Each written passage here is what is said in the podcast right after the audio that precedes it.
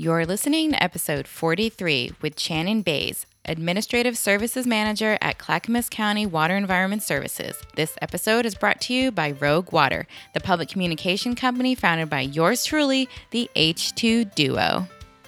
Hi, my name is Mina. I'm the CEO of Thirst. I'm a global water advocate. This is the podcast that is demonstrating the power of collaboration to solve the world's water challenges. It is Water in Real Life with my amazing friends, the H2 duo, Stephanie Zavala and Ariane Shipley. So, what does it mean to go rogue? It means you know we've got some serious challenges facing the water industry, but you're ready and willing to do things differently than the way we've always done them. Why? To build the bridges necessary between our industry and the people we serve to move things forward. At Rogue Water, we work with you to provide the strategy, content, and resources you need to effectively communicate with your customers so that you can work together to provide sustainable clean water services and to create healthy communities. Are you ready to go rogue? Find out more at roguewatergroup.com. I think as a leader, it's my job to talk to my team about what their dreams are. And then how can we take that, that kind of nugget of passion and apply it to their current job? One of the things we love most about this podcast are the people it's connected us to. One of our local water nerd friends in Texas, Karen Menard at the City of Dallas, said, Ladies, you have to meet my friend Shannon Bays. Shannon is located in Clackamas County, Oregon, in the Pacific Northwest. She was recently named Woman of the Year by our friends at PNCWA, and once you've heard this interview, you'll know exactly why. Shannon talks with us about several things, but one of our favorites is strategic planning, and she talks about how you don't have to wait for everyone to be on board to get that train going.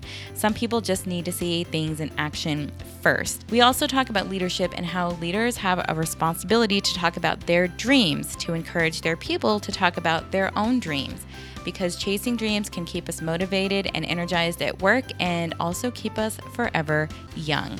One of WEF's strategic initiatives and one of our favorites is to create more diversity in the industry. And Shannon really drives us home by saying, we need to have enough representation so that when our children look up, there's someone for each of them to look up to and say, that's where I'm headed.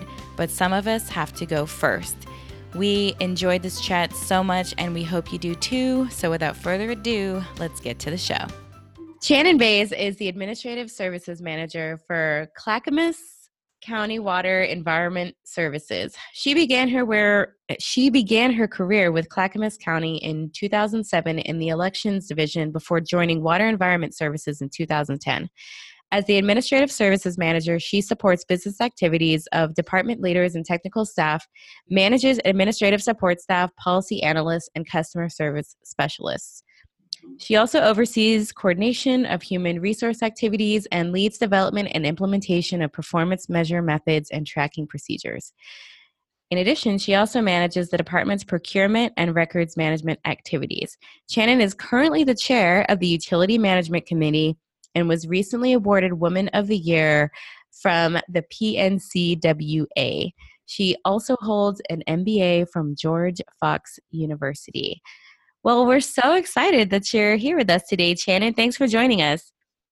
Thank you for having me. It's super exciting. I, my bio makes me seem like super impressive. I'm like, oh my gosh. You are super impressive. No, no, you're impressive. There's no seems like it there. So, um, what's one of the things that we've loved about the podcast is just that it's connected us with so many people. And so, when we first chatted with you, um, that was before we went to WEFTEC and before we met Stephen Drangsholt from Brown and Caldwell. And what was really funny was that it's we have to like play uh, connect the dots sometimes because it wasn't until knowing him and later him telling us that he was at that PNCWA conference that I connected that you were also that that was the organization that you were a part of. So I'm like texting him like, "Oh my gosh, do you know Shannon Bays?" And he's like, "No." And I said, "You need to find her." And then we get this we get this text like maybe the next day and he's like, founder. so we sent him on a scavenger hunt for me. So we're glad that you guys that you guys got to connect because of that. And we're happy our girl Karen Bernard was able to connect us with you she was like, "You oh, have to meet Shannon. She's amazing." I was like, "Yes, let's do this." So I love like the six degrees of separation in the water industry. It's pretty amazing. so true.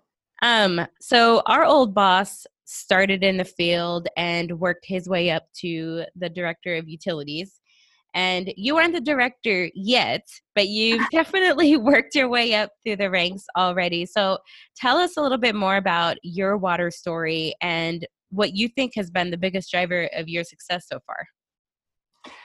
So I was hired at a Water Environment Services, which we call WES, which makes it easier. So I was hired at WES as administrative assistant, and I moved from administrative assistant to administrative analyst to policy analyst to assistant to the director to resource recovery supervisor, and now I'm in my current role as the administrative services manager. And so that is this constant focus on kind of what um, I wanted to do next. And I feel like it was two things. One was really connecting with the importance of what we're doing here because when you can throw your passion behind your work, mm. it, it has an amplifying effect. Oh, yeah. Um, I also feel like I'm a big goal setter. So sitting down every year and making sure that I was writing down what my goals were, which really is less about I'm going to hold this position and more these are the experiences I'm going to collect. And those things kind of led me to moving up in my career. I love that you said experiences you can collect. Have you done strength finders recently? Yeah, right? I asked because my number one is input, and it's all about collecting everything. Yeah, yeah. yeah. Yep, I knew there was a connection there. Yeah, I love that. Um, and I loved how you talked about the passion piece. So there's a story I've heard that's gotten tossed around about um, about NASA and a janitor that worked at NASA in the 60s. And when someone asked him what his job duties were, he said to send a man to, to send a man to the moon. Like he was a janitor, but he knew that at NASA that that was that was his job to be a mm-hmm. part of that. And so you could that's a great story of how that culture was ingrained in everyone from the top to the bottom. So, um, you spoke of an operator that you met as you were kind of moving over into water that said that his job was to save lives. So, how did that kind of impact your view of the water industry?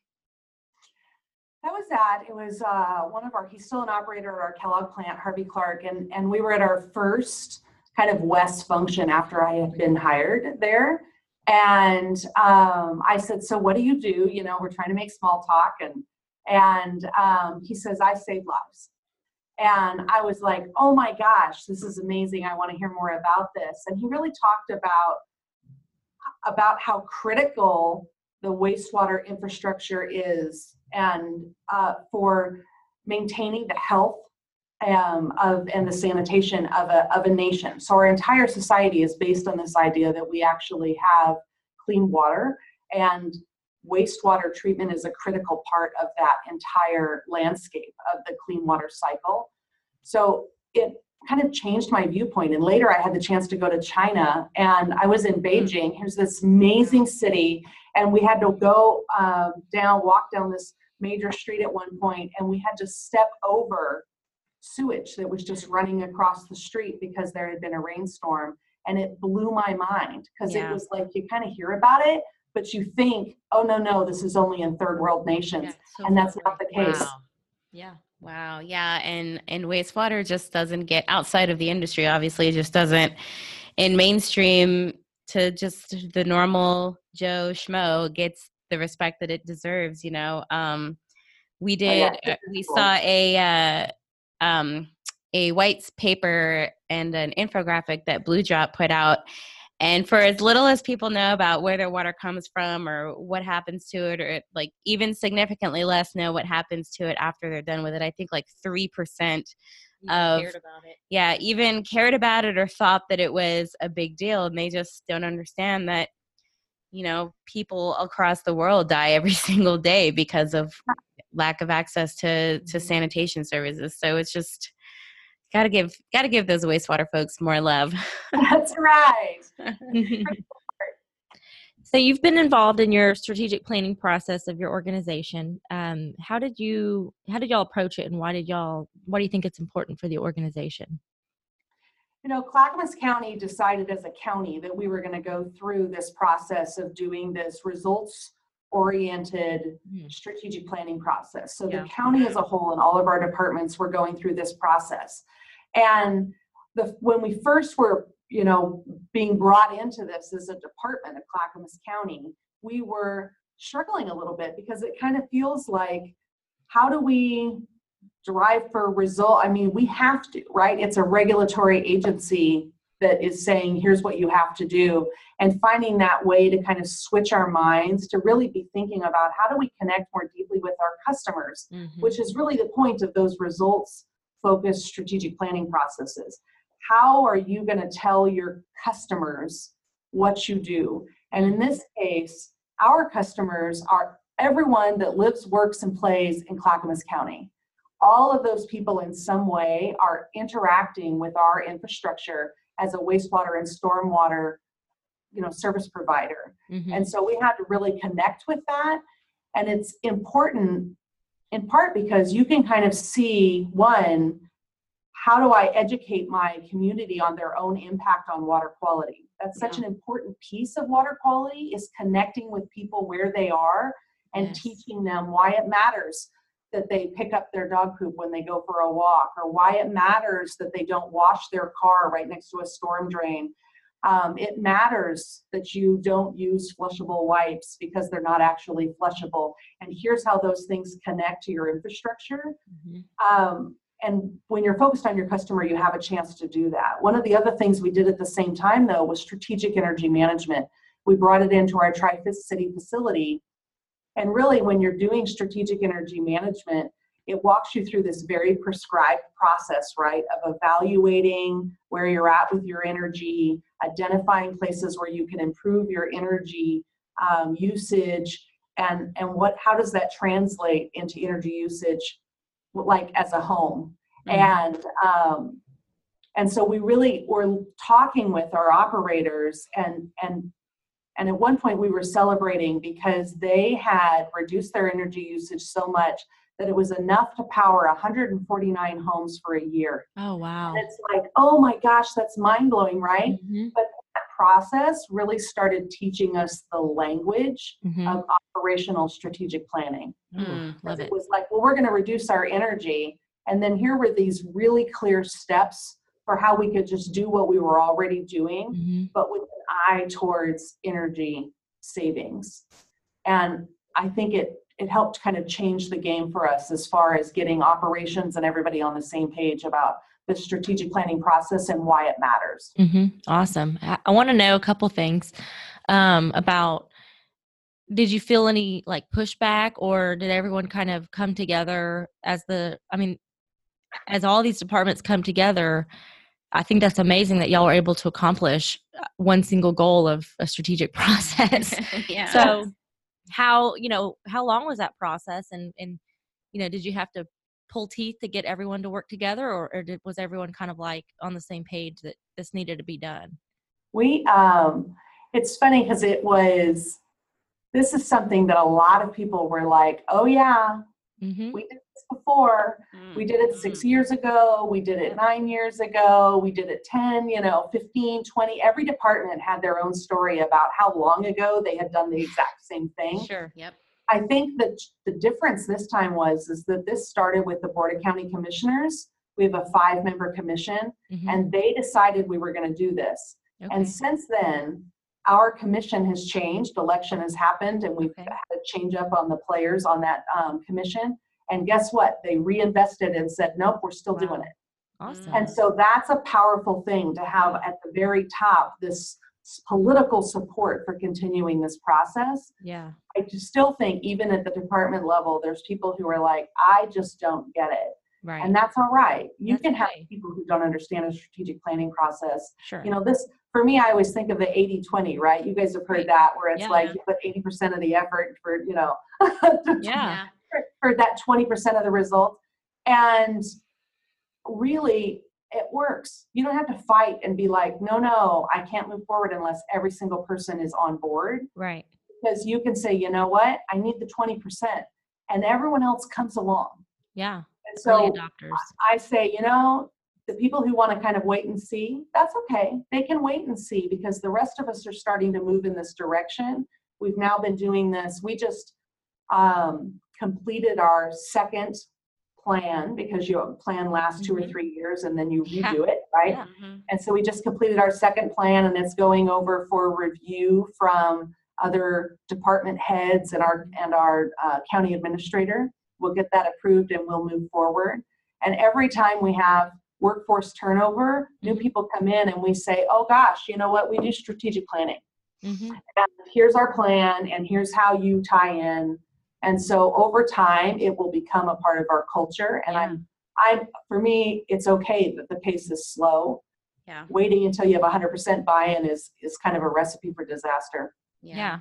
You see the light at the end of that tunnel. And, you know, Oh, yeah. you know, yeah, that's awesome. And how big the- is, I'm sorry. I was going to ask you how big is Clackamas County and i believe that we are about 2000 employees Oh, Oh, wow. wow. That's awesome. Yeah. That's yeah, you don't want to wait for a thousand, per, I mean, a thousand, a hundred percent participation there. You just got to start, you know? Yeah. And for the people who really buy into it, following a strategic plan is exciting. You know, when me and Ariane started ours at the last city we were with, we were really excited and hype about it and probably really annoying. So for that other percent of people who are just jaded and don't want to take part of it, hopefully like you're positive and annoying enough that they'll just decide to do something else.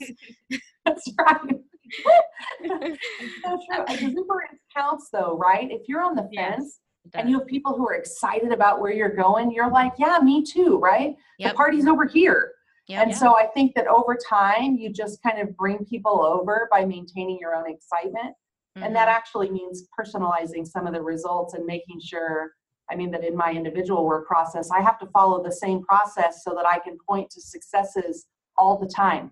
Yeah. Yeah.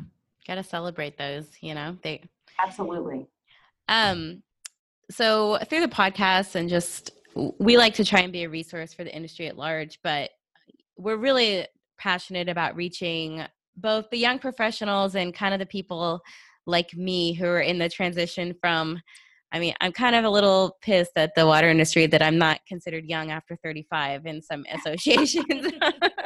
Because I still I feel still I still feel young at heart at 37. So um but you know that's that's a group that we're trying to reach and and be a resource for. And you mentioned that you did a number of informational interviews when you were first getting started. Um, kind of explain the benefits of those interviews and why you'd recommend it to people especially young people in their careers or for those people who are looking to make a career change I, uh, yeah, I would like to reframe the word young professional as people who are new to an industry. yeah because I feel like, especially when you look at stormwater and wastewater in, you know, the government sector, we have this um, thought that somehow you have to like be born in the water industry, but, Yeah. but most people in the water industry came from somewhere else. hmm And so we have to think about those people as new to the profession and therefore needing those same tools.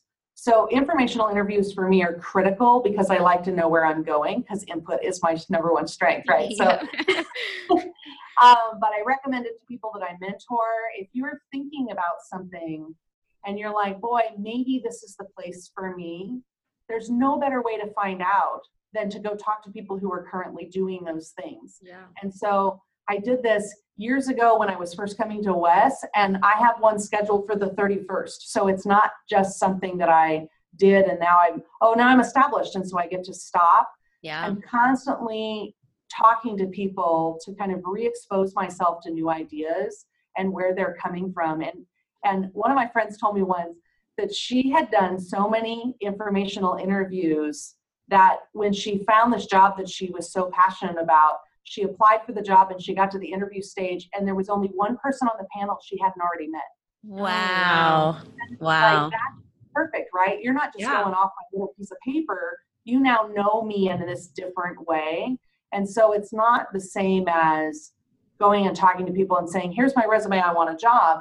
Right. But you are saying, here's my elevator talk about who I am, and here's what I'd like to know more about because people love to share their story. And Mhm. if we can create those opportunities, you as the interviewer are getting practice being in front of people, you're getting practice asking really pertinent questions, mm-hmm. but you're also learning the lingo, fine tuning your dreams mm-hmm. so that mm-hmm. you're headed the, you don't end up someplace and be like, oh my gosh, mm. how did I end up here? This isn't my yeah. beautiful house. This isn't my beautiful wife. Like, what's happening? yeah. yeah. That's also so I recommend it for anyone looking to continue you know continually grow their career but also people thinking about changing industries yeah and that's a great way to network for people who are super uncomfortable with networking and who being in a room full of strangers awkwardly holding their drink or something just go go network but that's that makes it more one-on-one it's more personal it gives you time to prepare to know what you want to ask and so mm-hmm. yeah that's a great uh it's another great way to network if you're not comfortable with just the networking event. Yes, I'm totally not a networker. I, I'm an I'm an introvert, and so I find it more comfortable if I if there's going to be a networking event, I want to know five people in the room already. Yeah. And so if I can just strategically contact people and ask them if I can come interview with them or something, then it's like I already have five friends in the room. Yeah. Um, that just makes me inherently more comfortable. And you know what? When you are more comfortable, it shows. Yeah. So if you can just find that way to relax, and if that means you've introduced yourself to one person beforehand, yeah, uh, then everyone gets to know you better anyway. Yeah. Well, speaking of comfortable, um, water, you know, can be a thankless job, and it's easy to get comfortable in the industry. Um, but we learn as we graduate college that leadership becomes a self-serve um, what are some ways that your team stays motivated and encouraged to grow as individuals and as a team? I think it's funny because we have to, I think as a leader, it's my job to talk to my team about what their dreams are. Mm. Yes. And you have to have a, it's important for me. I think it's important that people have dreams. And so sometimes people are like, I don't know, I mean, when I first start, you know, meeting people, I'm like, "Hi, I'm your new manager. This isn't awkward at all," you know. and and they're like, "I have no idea." And it's like, okay, well, think about kind of what's the big what's the big idea? Yeah. What is the big thing that you're like, if I had this, I would feel successful today or in my job or in my life? What is that thing? And then how can we take that that kind of nugget of passion and apply it to their current job because maybe you're in a job where you're providing administrative support but really you have a passion for education and so how can we connect you to a team that's doing education so that your job is supporting people and you have a pathway for more information for mentors and everything to kind of take you to that next level. I think that's part of how we stay youthful is continually finding a new dream, a new inspiration. And that's really important as a leader mm-hmm. for me to have that connection and encourage my team to stay motivated and working towards their goals. If you've given up, it's not about your boss. It's mm-hmm. about you making a choice and you need to re-engage with your own life first. I love it. Some hardcore accountability. Yeah. Can't, can't always blame stuff on other people. You got to take accountability first. One of my, my actual, my first water utilities boss, um, that was one of his first questions to me was sitting down and going, you know, what is it that you want to do? What, you know, if it's not water, you know, what else would you be doing? And that was really powerful for me because, you know, it, it led me to find that, you know, I love education. I love teaching, but I don't want to sit in a classroom all day with 30 kids that I can't spank. I'm just kidding. and so it became, you know, this informal education became my jam. Didn't even yeah. know that existed prior to that. So that was that was powerful to to go down that path. And I was listening, re-listening to um, Jon Acuff's book Start, um, Punch Fear in the Face. And he said, you know that's the question that you know it's hard to tell your parents or your family you know what what your dreams are or what you're doing you know especially like for us it's hard to explain what it is that we do every day hmm. and he said why don't you ask them what their dreams are and you can and then they'll kind of start getting what you're talking about because they'll be explaining and you'll see the passion and the excitement about what their dreams are and they'll kind of understand better like why you're so passionate about this thing. And then they were like he was like no one asks that question enough like what are your dreams? So that was that's cool that you do that i love that. Yeah. And, you know i think another part of that that is super important is you know if you allow yourself to dream and you share your dreams with your team. Mm-hmm. your team gets more comfortable sharing their dreams right? Sure. but but it, you it spreads to every part of your life. You know i have these two teenage daughters and they hear me talking about dreams all the time. Right and all the time they have watched those dreams become reality. And sometimes i have these i'll go oh my gosh you guys i have such a crazy idea. And if you keep talking about it you yeah. end up people who are like, oh my gosh, I was totally thinking about that, and you end up with some great collaboration. Mm-hmm. But I always tell my kids, what if your crazy idea is actually the idea that changes the world? Yeah. Why would you keep that a secret? Why take that chance that mm. your idea might be the thing that we're looking yeah. for?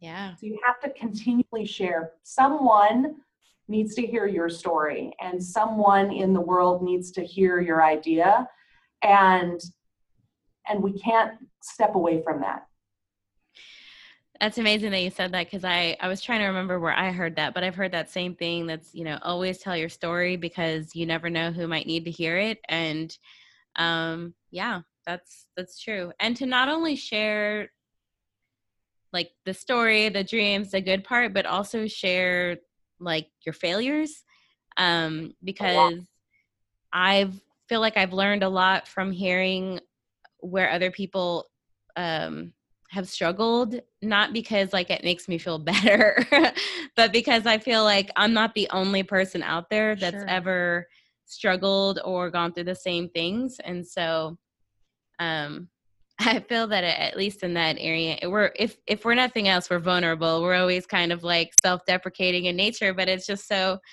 uh, we like want people to know that it's it's human to to not always be perfect. So.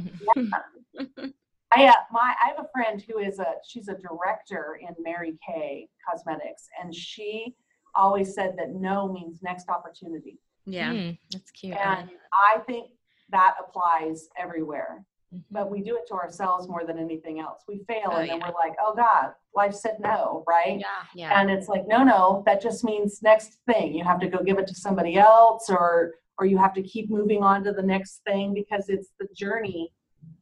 What is that? Oh gosh, there's that old Michael Jordan commercial where he's like, you know, 36 times I've been given the chance to make the game winning winning shot and I missed, you know, and it's mm-hmm. like I've failed over and over and over again, and that's why I'm here. And he's like, you know, got his gorgeous jacket on and is, you know, walking into this event down the red carpet. And it's like, yeah, it's built on failure. I thought oh, yeah. you were going to talk about his boxer briefs commercials. I didn't think it was that kind of program. You know? I want to know um, how you guys are communicating the value of water to your customers and what you think is like the most important first step for your team to do that. Uh, you know, we communicate. We have we have a number of things where we do. Oh, it's like we do bill messages. We have mm-hmm. inserts of bills. We have stuff on our website. We have newsletters that go out. But I think all of that that's wonderful. The number one thing we do is empower our people to talk to our customers. Mm-hmm. So when we have people who are out there and they have to TV align, we say yes. Tell people what you're doing.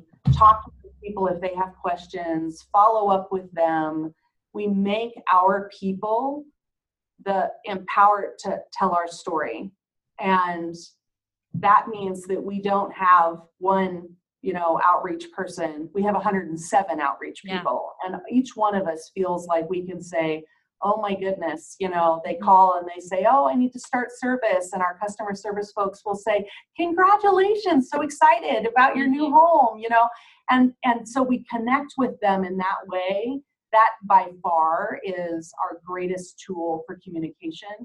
The other thing that I think is really important is that we invest in education. So we have um, school groups that come to our plants for tours. We do tours of our um, wetlands areas. We have um, education outreach to go to schools and we go to the state fair. because kids learning about infrastructure is critical as we move forward. One, if I go and teach your children about flushable wipes and they come home and say, Hey, I learned this amazing thing, it changes parental behavior. Mm-hmm. And we may not be able to get a bunch of parents to come together and listen to wipes, but boy, you can have an assembly at a school and listen to it. Right. And so having that access to teach them about their infrastructure and hopefully inspire them to come join us on our mission, which would be amazing. Um, those two things go hand in hand. We have to be able to talk to people and we have to be able to invite them in. Exactly. And I love that you're empowering more than you know just your official educators or outreach staff to feel empowered to do that um, because that's important because those your people out there especially the ones out in the field all the time are really they're the ones who are setting the tone for your organization out in the real world if you will. They're the ones that are interacting with your customers more so on a daily basis especially for customer service people. I mean they're the first introduction to your city. Like do you know how do you know the experience that your that your new residents are experiencing when they call up customer service you know? It's just mm-hmm. and then so many times it just kind of seems like they they can be forgotten sometimes because they're they're just pounding away and doing and doing all that they do every single day and and yeah. so i really like that that you're um using that resource in terms of empowering others to do that for you. Thank you. It's absolutely critical.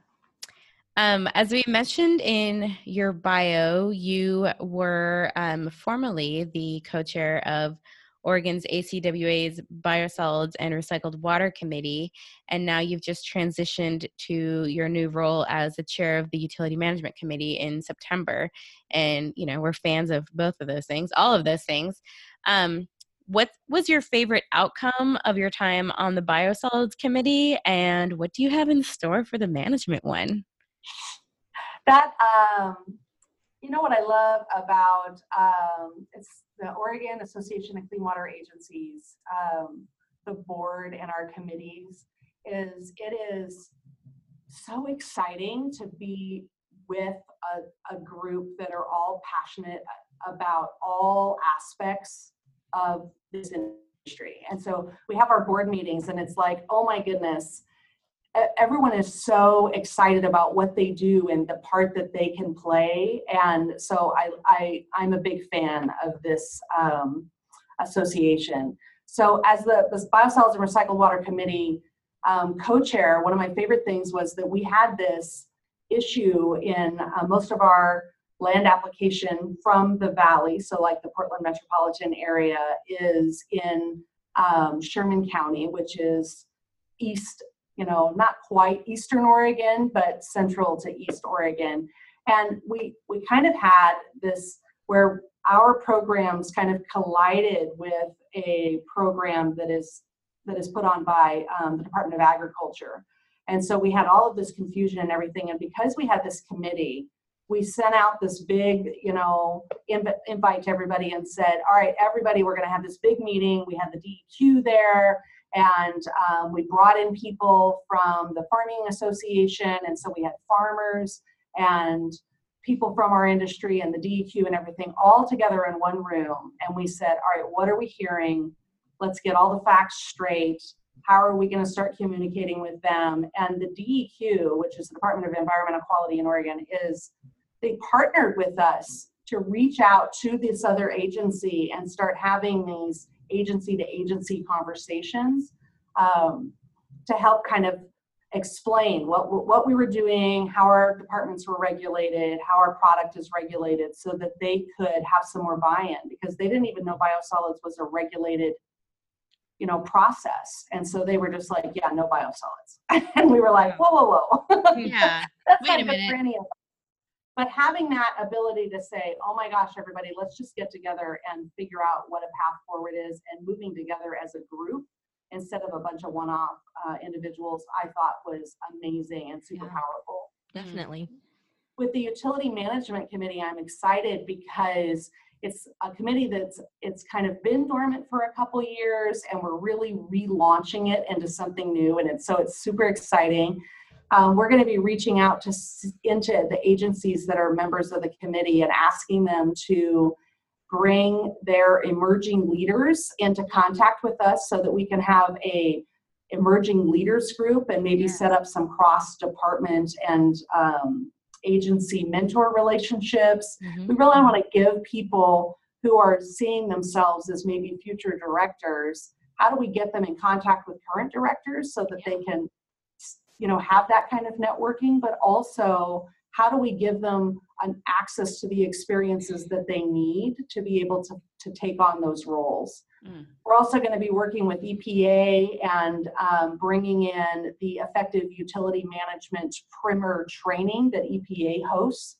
Ooh. and so we'll be bringing a bunch of agencies together for a big day long workshop and i love the the the synergy and the excitement that happens at those kinds of events that you can yeah. bring them in and suddenly you're like oh my gosh this is where we you know struggle with coming up with a performance metric and it's not just brainstorming with the people you've been talking to suddenly you're sitting there with six other agencies that all have the same knowledge and right. and you just end up with this really solid product because we're kind of marrying the county's strategic planning process with the effective utility management um, primer and that process and bringing those two modalities together for our utility. And it's mm-hmm. so I'm excited to see where we can go with this committee.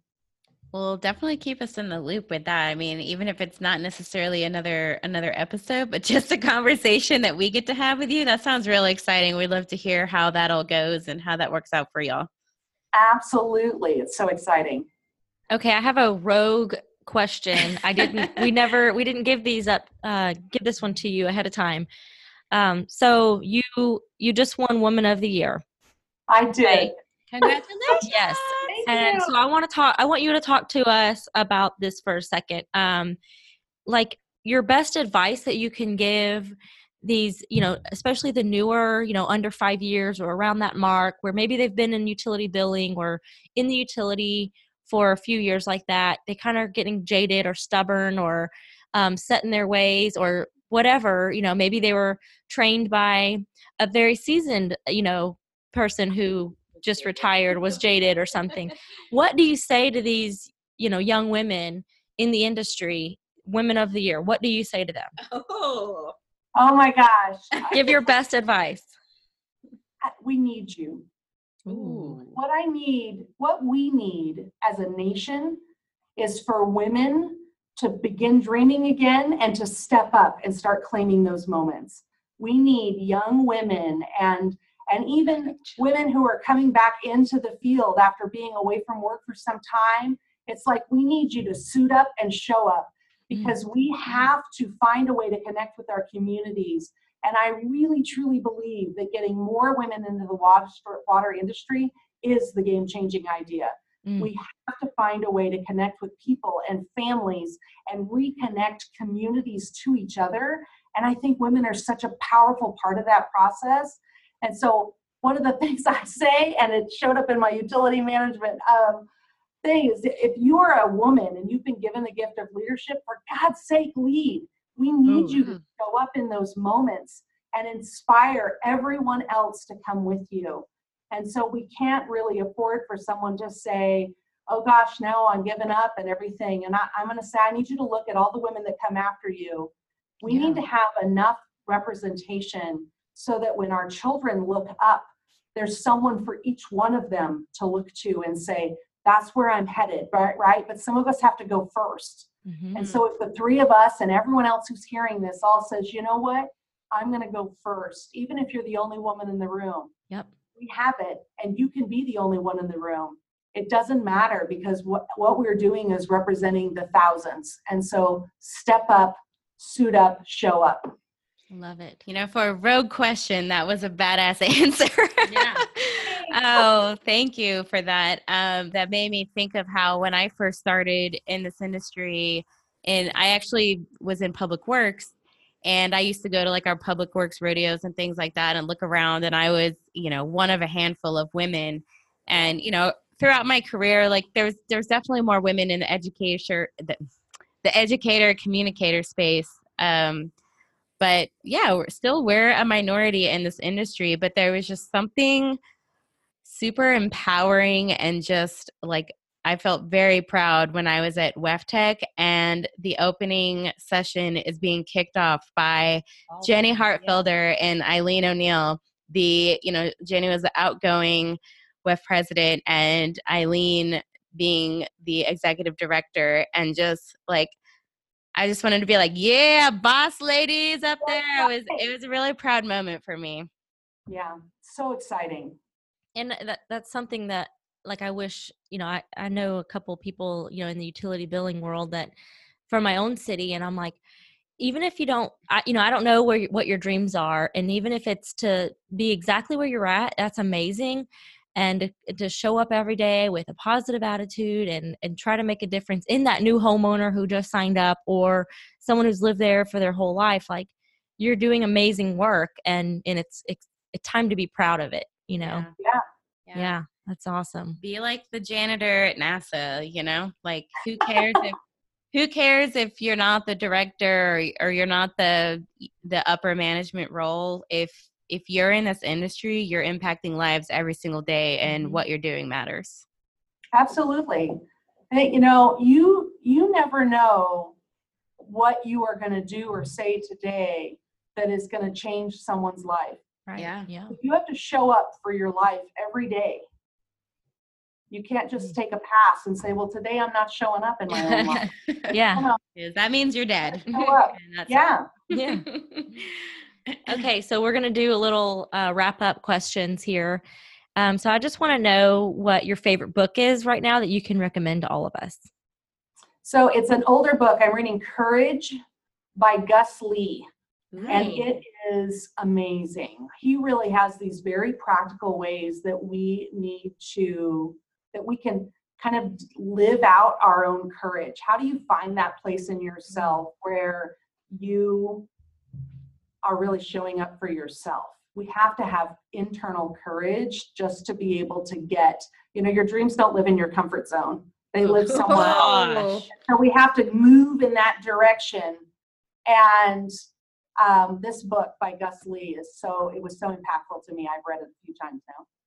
Okay, you just inspired Stephanie to write that on a napkin. Yes. Mm. Um, okay, so what's something that you do every day that drives your productivity? Oh, every day I write out my schedule, what I have to do, and then I think about like your there's your schedule, and then it's like, what do I want to do today? Mm-hmm. What is the thing that if I can only do one thing today, what is that one thing? Mm-hmm. I do it early in the morning because I feel like there's times where sometimes I feel like, you know what, if I can just really show up in this one meeting, you know, maybe I can impact this relationship in a positive way or or you know, if I am just really focused on an opportunity to connect with someone today, that's going to be success. And so there's there's your work, the schedule that it's like, oh yeah, all right, at 8:45, I'm gonna get together, you know. and but there's this other thing where it's like I am actively seeking every day an opportunity to do something. Um, nice. Um, and really claiming that every day, I think helps me be productive in my life, but also at work. I'm not just filling out forms or attending meetings and all that kind of stuff. Right. I have a goal every day. Yeah, that's awesome. So this is our last question for for all of our guests, and um, it's really rooted in the fact that throughout our careers, we'd because we're always kind of asking people to change their mindset or behavior or perspective. And sometimes we were met with, well, I'm just one person. What does it matter if I make a change? I'm just it's just me. And so we, of course, wholeheartedly disagree with that because we feel that change can be um, contagious. So, what's the one call to action that you're most passionate about that you believe could ultimately change the world? Boy, we, we already touched on this. I, I feel like women, we are at this really exciting time in our history as a planet, not just our society, Mhm. as a whole, you know, nations, League of Nations. We are at this pivotal point where we can say, I am going to show up in my own life and I'm going to show up in the lives of women and and and begin to dream again. And if we can do that and we can model it, we can show children, we can show young women, we can we can inspire other people to reach this other place, then we are a part of this amazing movement that is spreading across the world. I, I feel like we often find ways to kind of um, we apologize for ourselves. Like you know if you're you find something really funny and you laugh out loud you apologize right? Yep. oh I'm sorry and we have these things. I always call them statements of negation. So we say i was just thinking that maybe it's like no no i don't need to i don't need your forgiveness for my thoughts. Mhm. Mm. need your support to have them. I get to just say i have a seat at the table. And you know what? There's room for all of us. We don't have to say oh wait there's one woman at the top and i have to knock her out of that seat if i want to get to the top. No because women know how to set a bigger table.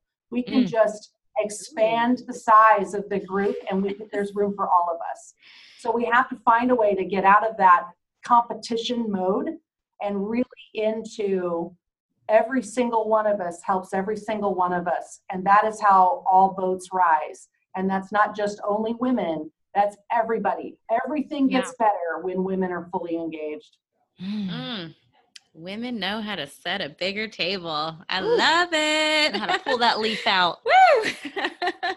Love it. well, that's a hell of a way to end. I don't want to say anything now and ruin it. So, um, well, we're so glad that Karen made this connection. Um, we've totally enjoyed this conversation. We look forward to enjoying many more. Um, we've already made a made a commitment that we have to go to the PNCWA conference next year because we're just absolutely making all these new fans up there in the Pacific Northwest. I mean, that's we need to get up there and, and meet all you folks in real life. And so, um, thank you so much for spending the time with us today. We really appreciate it. And like I said, we look forward to more conversations in the future. Definitely. yes thank you so much it's been wonderful fun We hope you enjoyed the episode today and that you never miss out on a future episode by clicking on subscribe, or even better, by signing up for the Water Nerds newsletter at theh2oduo.com forward slash newsletter. If you haven't registered for Catalyst yet, get on that stat. We only have a few spots left before we are officially sold out. Catalyst is a mastermind summit created for water educators and communicators by water educators and communicators. We preach the Rogue Water ABCs of water communication, assessment, branding, content, and strategy. And we're driven by the mission to create an environment of tribal collaboration. You'll be yelling Waterlooia all the way back home. Register at roguewatergroup.com forward slash catalyst. As always, we hope you learned something new or got a little inspired to move that needle forward doing the work that matters. Until next time, remember what one of our favorite quotes says Those who tell the stories rule the world.